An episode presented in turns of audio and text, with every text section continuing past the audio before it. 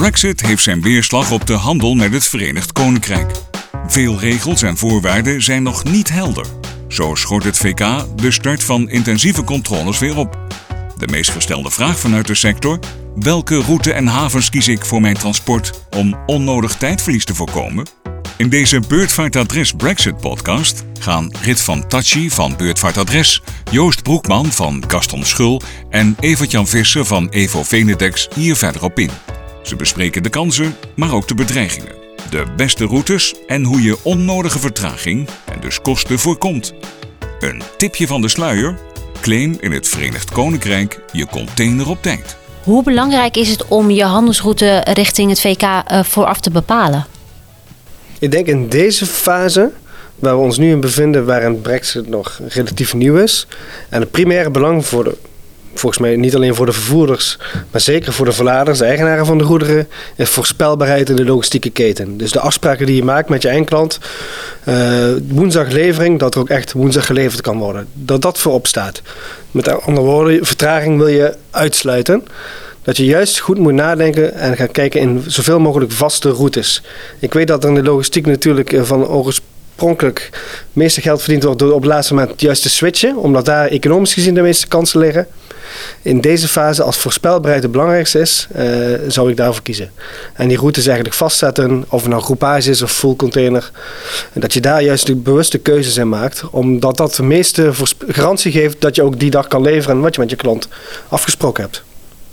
Ja, ik denk dat uh, de voorspelbaarheid, ik denk dat dat altijd een, uh, een heel belangrijk gedeelte is. Je weet op een gegeven ogenblik waar je aan toe bent. Je weet uh, of je je afspraak, of je dat kan, kan behalen. En verrassingen, dat, dat, dat is altijd een, een, een reactief spel. Ja, wat je zegt, in deze tijd met alle veranderingen die er plaatsvinden, is het dan wel zo makkelijk om daar dan nog een, een, een bijna verrassingselement tussen te plaatsen. Ik, denk niet dat je dat wil doen. Ik denk dat je het zo, zo gestroomlijnd mogelijk zou willen houden. Ik denk dat die keuze bepalen vooraf tot het heel belangrijk is.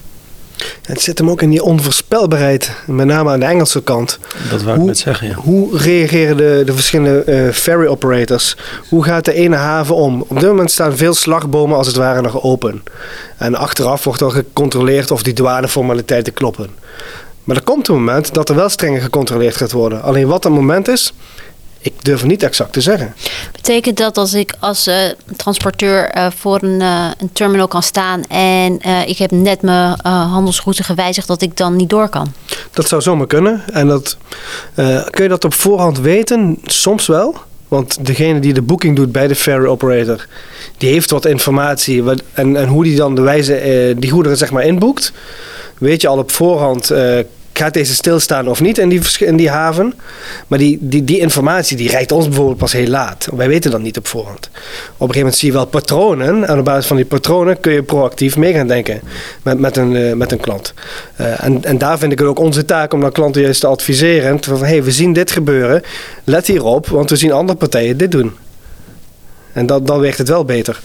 Ik denk dat de verschillende regels aan de kant van het Verenigd Koninkrijk dat het ook wel een, eh, een belangrijk gegeven is.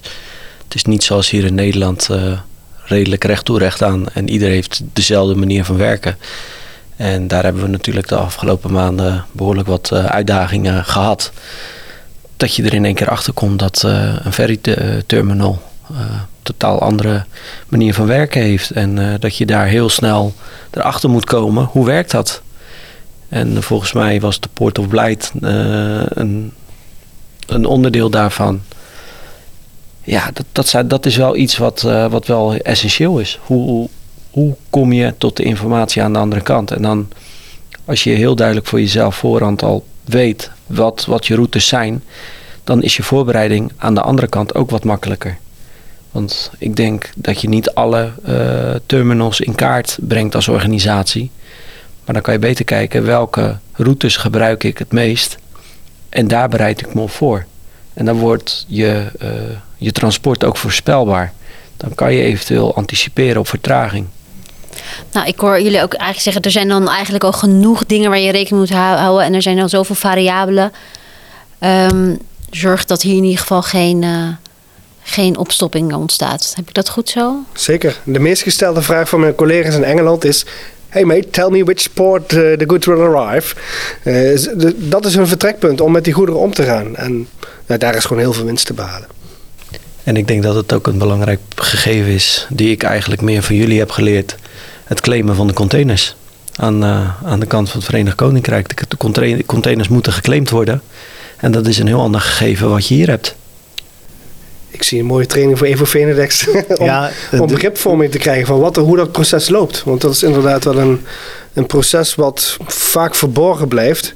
En inderdaad, we hebben het al eerder gezegd, een container uit China die drie weken onderweg is, waar je alle tijd hebt om die voorbereiding te treffen, geen probleem loopt dat door. Maar hier praat je over Eurotunnel 20 minuten, uh, met de ferry overnacht, misschien nog wel zelfs in het weekend, wat normale dienstverlening is.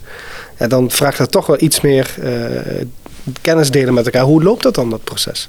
Ja, dat geloof ik ook. Ik denk dat het, uh, het inzichtelijk krijgen van hoe het allemaal uh, aan de andere kant van het water loopt. En, en uh, de processen daar, tot dat echt nog wel een, ja, een, een ontwikkelingsproces is wat, wat nog wel, wel wat werk kan, kan gebruiken.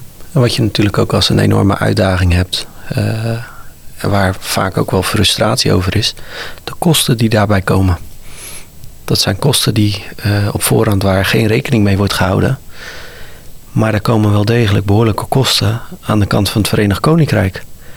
En dat probeer je natuurlijk als eh, organisatie, eh, zeker in de samenwerking met Gas en Schul, hebben we toen gekeken hoe kunnen we dat zo, uh, ja, zo clear mogelijk naar de, naar de markt brengen. Dat het zo transparant mogelijk is. Maar dan nog, ja, is het onbegrip van ja, waarom dan? Uh, hoezo moet ik betalen voor controle van een container of wat dan ook. Ja, dat, dat is totaal, de handelswijze daar is totaal anders dan in het, uh, ja, aan de kant van de EU.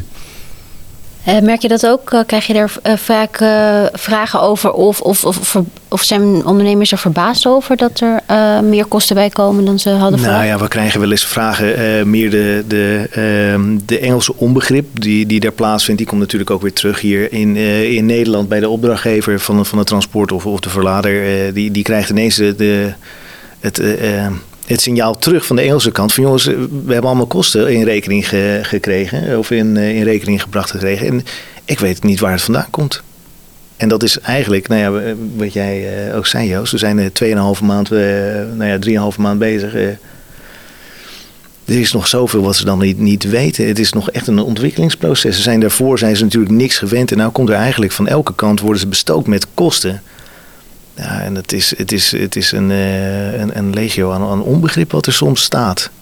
Uh, groot gedeelte is natuurlijk te verklaren, maar soms is het ook wel eens dat het uh, tot de Nederlandse kant echt moet vechten om het voor elkaar te krijgen.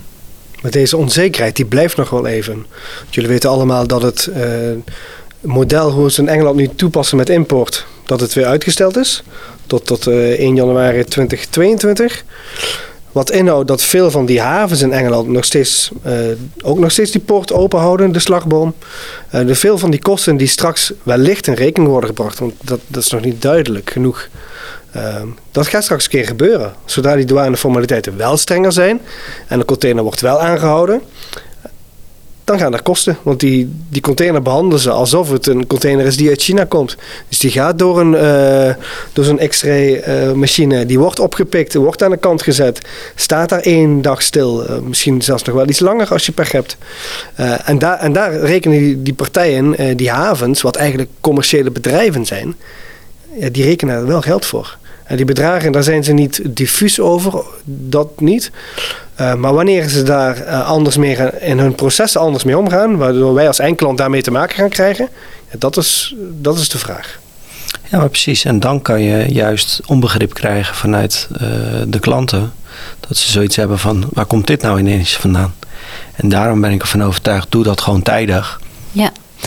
Nou, dank jullie wel, heren. Ik denk dat we nog echt heel veel kunnen bespreken rondom uh, de brexit. Maar uh, ja, wat we wel zien is, het is nog steeds volop in beweging. En uh, ja, het is een groot leerproces die we met elkaar moeten doen. En nou, ik wil jullie bedanken voor jullie tijd. En wellicht kunnen we op een ander moment weer met elkaar verder praten hierover. Kijken wat, hoe het er dan uitziet. Hou ons in de gaten. Binnenkort meer. Dank u wel.